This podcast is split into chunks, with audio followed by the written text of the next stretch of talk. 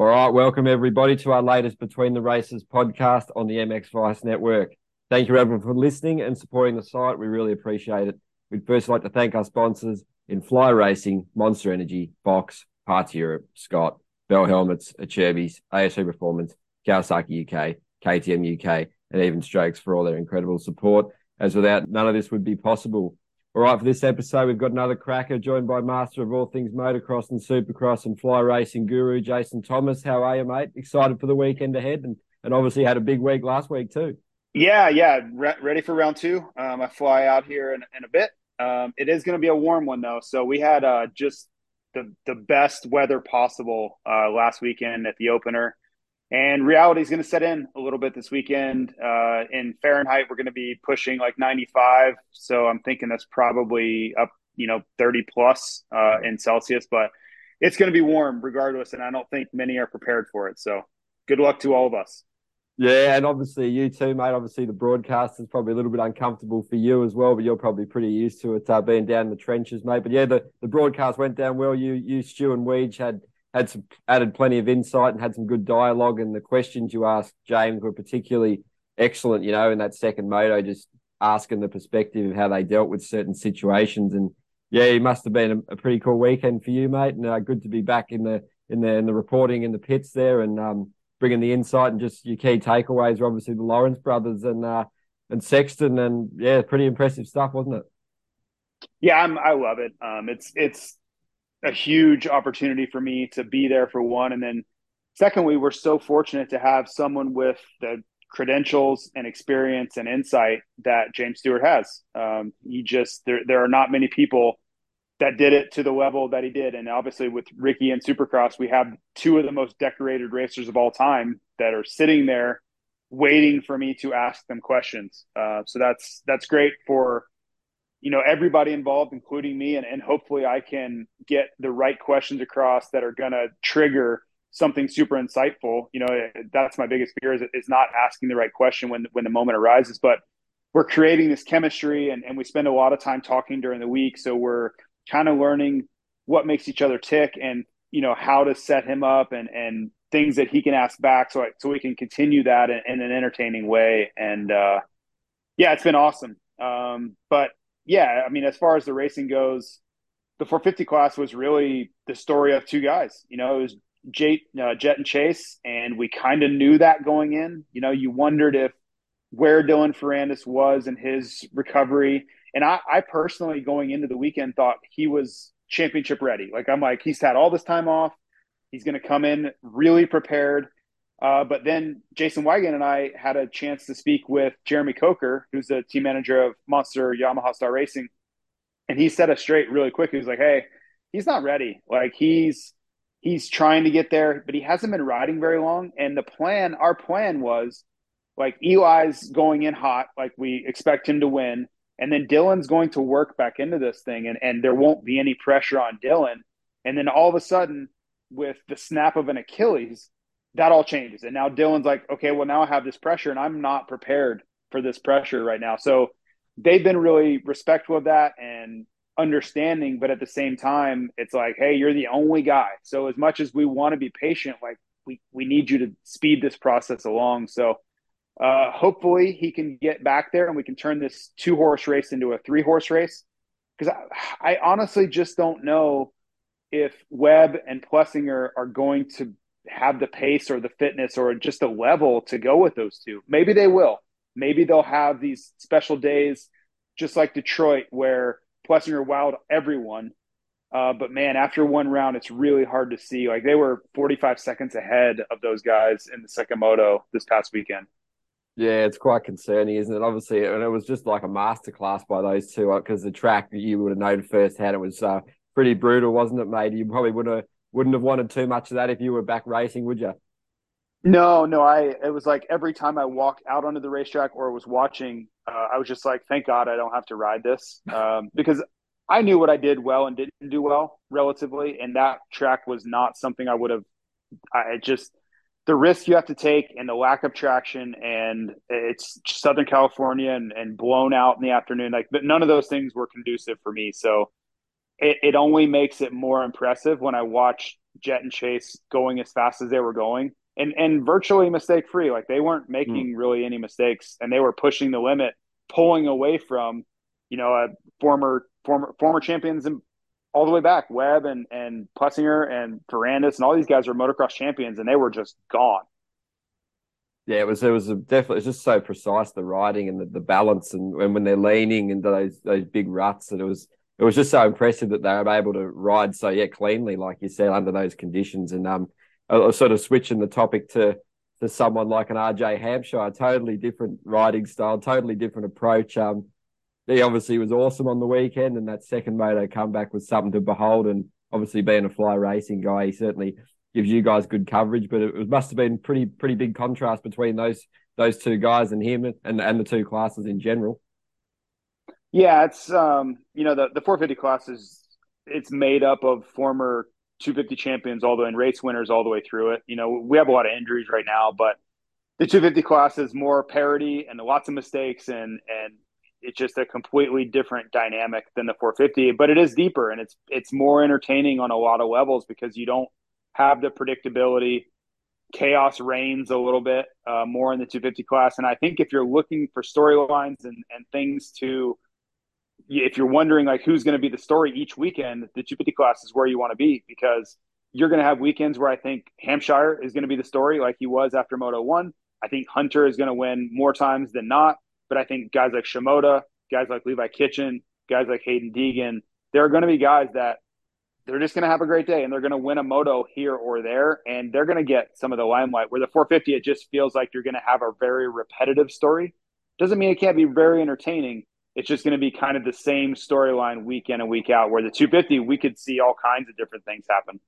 Yeah, that's well said. And obviously, just sort of touching on the Euro guys, um, Vialle and and Fares, obviously, um, pretty good weekends for them. When you look at the final results, obviously Vialle struggled early on in the day, and it sort of looked a bit ominous that he mightn't do so well. But yeah, those guys had pretty good weekends. I suppose they'd be satisfied with um their first hit out of the year especially Fares after yeah. being um sort of just been training and grinding, and obviously you know he's a pretty special talent as well. So your take on those sure. guys? Yeah, Fares, uh, you know, he didn't get a lot of the, the limelight or accolades. It wasn't on TV a lot, but really, really nice performance. Um, underappreciated, most likely by by many, and uh, yeah, but strong, super strong. A lot of people, most people still don't know much about him, but he's going to change that if he keeps, you know, finishing inside the top 10 week in and week out. So great job from him. Uh, and then on Vialle, I thought he had an opportunity here to do well with his first one. And, and of course, he's a two time MX2 world champion and he's a great rider. But the only question I have moving forward is how quickly he's going to be able to adapt to these racetracks that he's never seen before. And this weekend, this is a track that you get to practice on. They had a press day. There's plenty of opportunity to get laps on it, so you you know what you're going to be dealing with. These other tracks, he may get to ride on Friday, maybe not. You know, some of some of them he will, and some he won't. And then Saturday, he's going to get literally two laps before he has to go flat out in the first qualifying session. Two laps, and I struggled with that on tracks that I had raced for over a decade. I still struggled with just picking up my intensity, and know on a track that I already kind of know what to do on, but to be able to be my best right away, he's still going to be trying to remember what jump is coming up next when he's going to have to try to set his qualifying lap at some of these. So that's going to be, I think, the biggest challenge. Not knowing how he wants to set the bike up, not knowing where the lines are going to develop weight in the second motos, where these other guys do. They they put in hours of racing on these tracks, and they kind of know what the dynamics going to look like. This these are all going to be new things that he has to sort out. So if I'm him, I'm going to lean on the team a lot.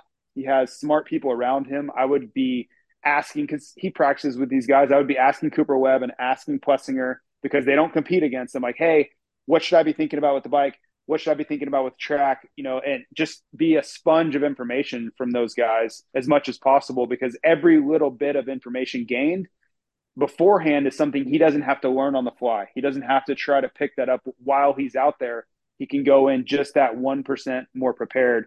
And, uh, but outside of that, I think he'll be fine. You know, the starts won't be a problem. I don't think the speed will really be a problem. It's just, it's the adaptation time where you go from a two day event in MXGP where there's just endless opportunity to learn the facility to a couple of laps. And, and it you know it sounds hyperbolic, but it's really not. Like literally, you get two laps and then it's flat out green flag. You better have it. You better have your uh, your stuff figured out. So it's a really tough ask for him, and uh, that's yeah. So that's I think the biggest challenge. Yeah, it's certainly easier said than done. And just looking ahead to the the Hangtown track, obviously we saw Jason Anderson do so well last year. Um, and, and Jett as well. But that's a it's an interesting one, isn't it? It sort of throws up a few more challenges. Um, obviously things like you think RJ with the stake last year, and um, yeah. yeah. it should be, should be an interesting one. What's your sort of take on it? And then especially with the 250 class, do you think um guys like Cooper and and Shimoda they'll be looking to sort of have a little bit of a bounce back, even Kitchen especially, and and you expect some probably more from you know Michael Mosiman, Vohland, and and your guy Hymas too.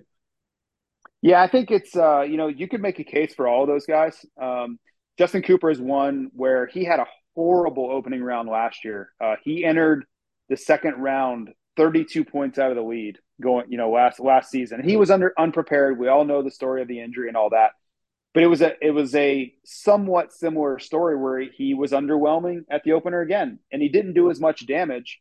But for taking two months to prepare for a series, coming in with the most amount of motocross time spent of anybody, period, it was an underwhelming performance. I don't think he expected to get fifth overall on the day.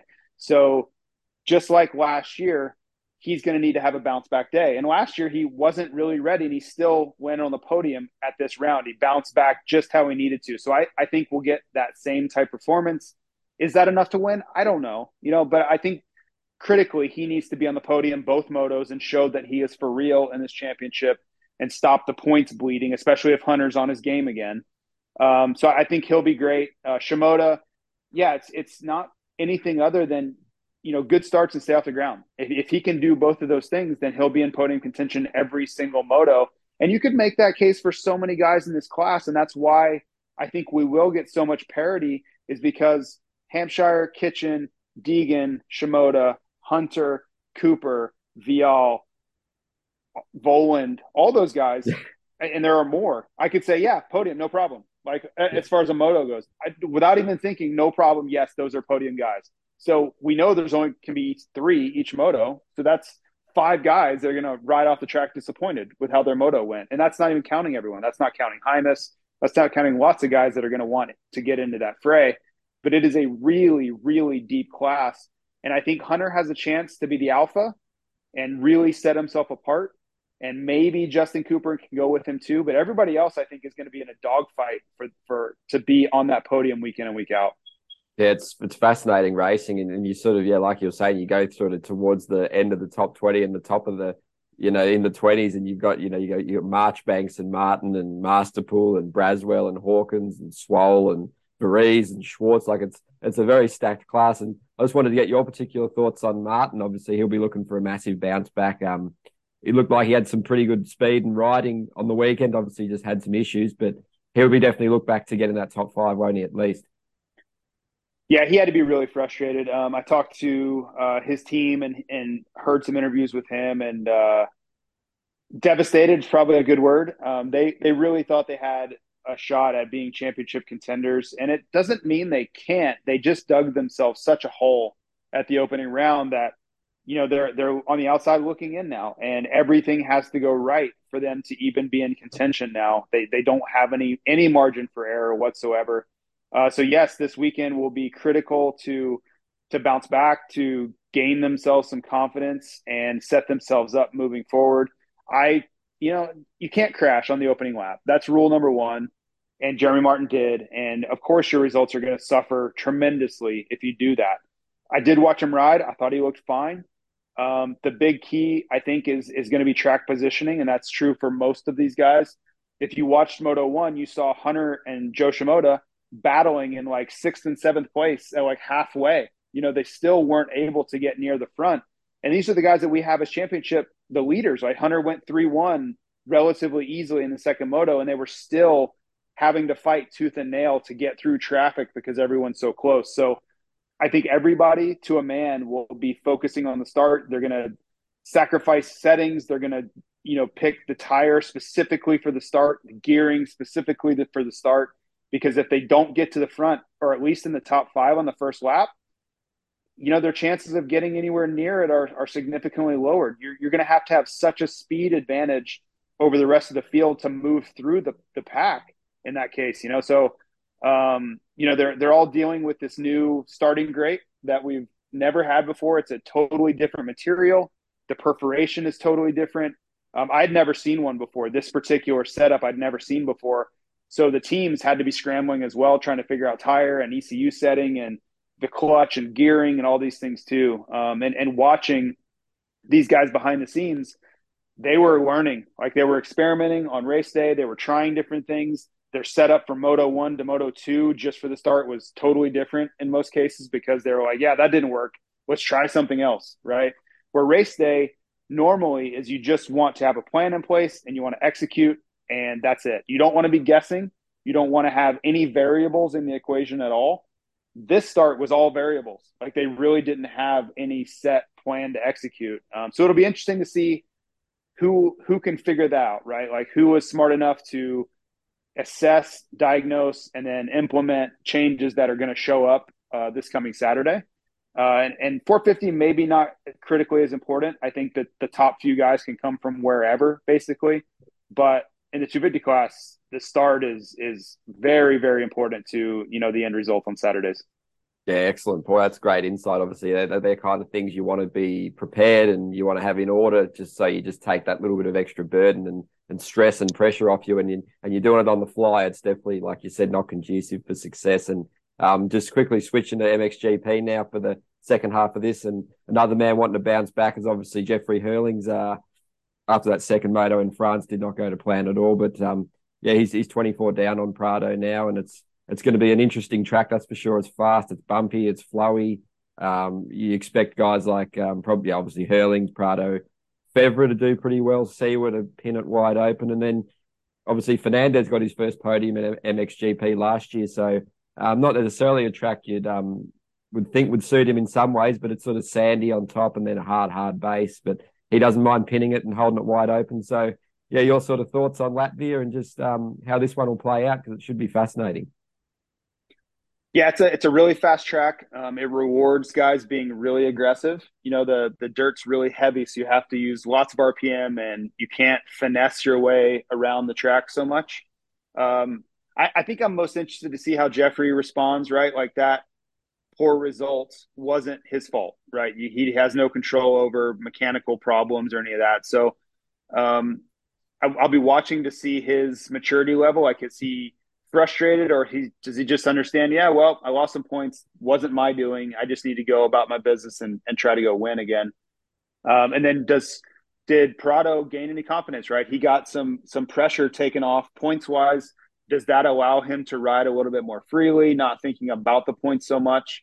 So there's there's a lot there that changed points wise, um, and does it or does it not have any effect on the you know the lead couple? Um, I'm also going to be watching Jeremy Seewer. Like he was just so incredibly impressive, along with Roman Febvre. Those two really had breakout rides for their season uh, in France. They had been struggling for different reasons. They all had each had their own individual problems, but both of them simultaneously came to the front. And um, up until that point, it had not been a great year, especially for Seewer. I mean, just terrible, to be honest. Not necessarily his fault, but food poisoning and everything that could go wrong was going wrong. So I'm hoping that this sets us up nicely to have lots of parity at the front. Like that's what we always want. We want it to be entertaining. We want to tur- turn on however you're watching these races and not know who's going to win. That's the most exciting version of racing. And I think in MXGP class, we have a shot for that. Do I think Herlings is the best guy? Yes. But if Stewart and Febvre and Prado and whoever else you want to throw in there are on their best form, like it seems like they're all kind of back there now. I think it could be a dogfight for you know for 70 minutes every Sunday. Um, so that that's really what I'm hoping for is just great racing and the gate drops and I have no idea what's about to happen. Yeah, no, it's going to be crack out. And um, just sort of, do you think do you think we see Glenn um, Coldenhoff, uh, Landrin, Brent Van Doninck, these kind of guys? Do you think they sort of get in the mix towards the top five. Or, you know, Forato actually did quite well there last year as well. He doesn't mind holding it open, but he's obviously had that crash. So we're not sure if he's um 100% from that. But it, and even, you know, we're looking, Watson got 10th last year. Um, definitely looking for some better luck for him and some better performances, and um, Brian Bogers would be in that in that same camp too. Obviously, it's it's a shame um, Jonass won't be at this GP. Obviously, his home GP, and he got second last year. So, just some of those guys you'll also be looking out for. Do you think? Um, who do you think will excel out of them? Yeah, I think it's going to be really challenging for those guys to get to the front. I do. Um, for mainly because of the reason I just gave you on the other guys. I, I think yeah. if everyone's healthy, the very tip of the spear, the, the top guys are, are so incredibly good. Now, Coldenhoff certainly can. Um, and, and, I think Calvin has shown that he has propensity for it as well. Like he's really made, you know, his case that he can be a top five guy in any situation on any track. But some of the other, you know, like Van Doninck and some of these guys, man, it's I look up, you know, whether if it's Forato, I look up at the top of the field and it has to be your best day. Like it just has to be your best day to get into that fight. And it is a daunting task in front of these guys. It doesn't mean they can't do it. You know, I watched I watched Forato pass Jeffrey Herlings on the qualifying race, right? It doesn't mean they hmm. can't do it. It's just going to be a really, really tough ask. And I, I think you're just going to have to be really opportunistic.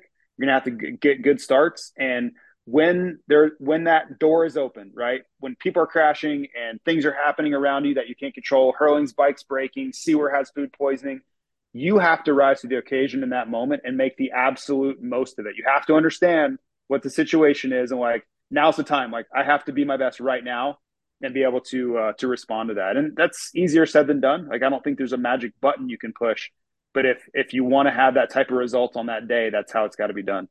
Yeah, the opportunity uh, definitely when it, when it knocks, you got to take it, and it definitely rings true for the MX2 class. Obviously, with Jago out, who obviously went one one there last year, and that's the kind of track he's he's pretty comfortable on. But so yeah, it's thrown a massive sort of wild card out with him going, but it's definitely Kay de Wolf will be primed for that first um, overall GP win. He'll be confident. A track that uh, you know, like we said, flowing big jumps, and he's he's definitely uh, accustomed to hanging it out and and being pretty loose and coming off a good weekend in, in Holland which sort of doesn't mean too much in the grand scheme of things, but it's all confidence boost after a, a French GP that probably, yeah, like you said, a missed opportunity for him. So you think he's the man? Obviously, Benistant and Adamo, uh, traditionally better hard pack riders, but yeah, that, all the guys now they train so much in the sand, they're very complete packages. So, and someone like Roan van der Moosdijk and Everts could uh, maybe throw a spanner in there too. And Horgmo got a podium there last year, so he's he can be fast and loose. So who, who have you got for MX2? Should be should be great racing like it was in France.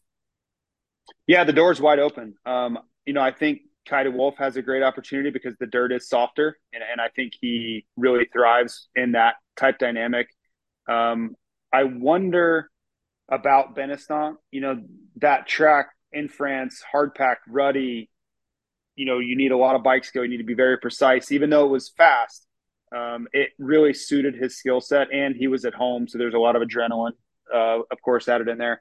I, you know, the the short answer is it's great that I don't know because the door is open. We know the door is open between you know Jago and Langenfelder both being out. There is no real alpha in the class at the moment, so all of them are scrambling to assert themselves to say, "Hey, I'm the guy to beat now."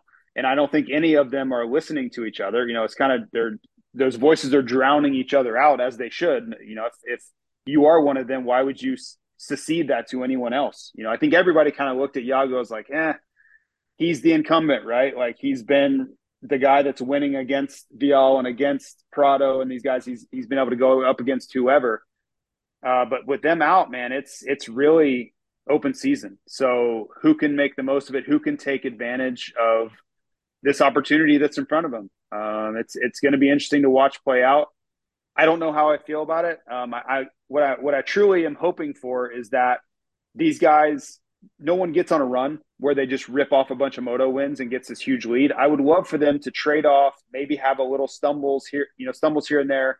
Jago gets back into it, Langenfelder gets back into it, and things are reasonably close where they have a chance. And then we have this stretch run where, yeah, okay, you know, Geerts and these guys are behind, but they're chasing them down. And can they close the gap before this season ends? That that's what I think would set up for the best series. I don't know if that's if that's possible.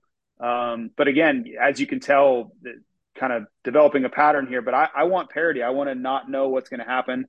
I want to be guessing, you know, because for so many years and so many different series, I could have told you the results without turning the race on, without yeah. looking at them. I, I, would have a really good idea of what was going to happen, and I just don't think anybody's really well served in that scenario. Yeah, no, it's great. It's especially uh, obviously the 450 classes of, of Supercross was immense for 90% of it, and MXGP is brilliant at the moment. The, the two 250 classes are just yeah, fascinating racing, and yeah, good point on Benistant. It's a bit of a, it's just such a mixed bag. You just don't know what you're going to get from him at the moment. And then Adamo, while super consistent, and obviously had those great comeback rides in France, you um, it's just hard to gauge whether he can sort of be a real winner of every round. You know, so he's obviously said to James he's ready for that red plate. He's he's he's done his consistency. He's happy doing that and banking points. But now he's like had that little mentality shift and he he wants the red plate. Do you think that can um sort of is that a good thing to see from him, or is that sort of too much too soon from your perspective as a rider? No, I think I think he he should be good. Um, you know, I think all these guys are they're so young and they're all sorting through the mental side of being a championship contender and now like you know going from a child to being like yeah you're the man now. You got to be go try to be world champion is uh that's a really independent thought process and fight that everybody handles a little bit differently. Um, so that's the beauty of it. We get to watch this unfold both on and off the racetrack um, and how they come to terms with that. Um, so yeah it's, it's going to be interesting to watch all of these guys whether it's Benistant, who seems like he could be next in line to kind of take over, or a young guy like Lucas Coenen who had the race of his life and now people are going to look at him differently. You're no longer this young kid They're like, oh man, what you know, you think he can do it? No, he just showed us all he could do it, and now you're going to be expected to replicate that time and you know week in and week out. And how does he handle that pressure or expectation? So um, it's just a little bit of a different journey for each guy. Yeah, it's a lot to deal with, obviously, because some of these guys might never get a better chance to win a world championship. Um, it's it's crazy to think like that. They're so young, but it, it's sort of yeah, the chance only comes once a lot of the time. And um, just to use a soccer example, on the weekend in the German league, um, Bayern Munich won like you know other last ten leagues. Um, Dortmund that they had to win on the weekend, and they would have won their first title in like eleven years or whatever. And they went down two 0 and could only manage a two two draw. So you never know those players, that team probably won't get another opportunity for a very, very long time. So is that something that, that these riders would think about in these situations or, or are they just playing it week by week more? Is it, or is it like you need to focus on not letting that sort of stuff enter your thoughts? I think, I think it will give them gravity to understand that anytime a world championship's in the cards, you need to respect that things like that don't come along all that often. And you can't expect the not only the best rider, but the guy that just went 1 1 on a weekend to both be injure themselves and step away from the series. You have to understand how big of an opportunity that presents. Um, the other side of that coin is you don't want to add pressure if it's not going to have any upside. So, how do you balance that between, yes, understanding what's at stake here and you may never have a shot this this good again. Hopefully you do, but you may not. But you being nervous and thinking about that all the time and not focusing on what you're doing, that's not a win either. Um, so yeah, I don't I don't know the exact perfect balance of that, but at different moments, if you have, you know, whether it's your parents or a coach or whoever, there are different times and different moods and things that happen where I think you can have those each side of that conversation so they you make sure they understand it because again I put myself in the mind of a 16, 17, 18 year old.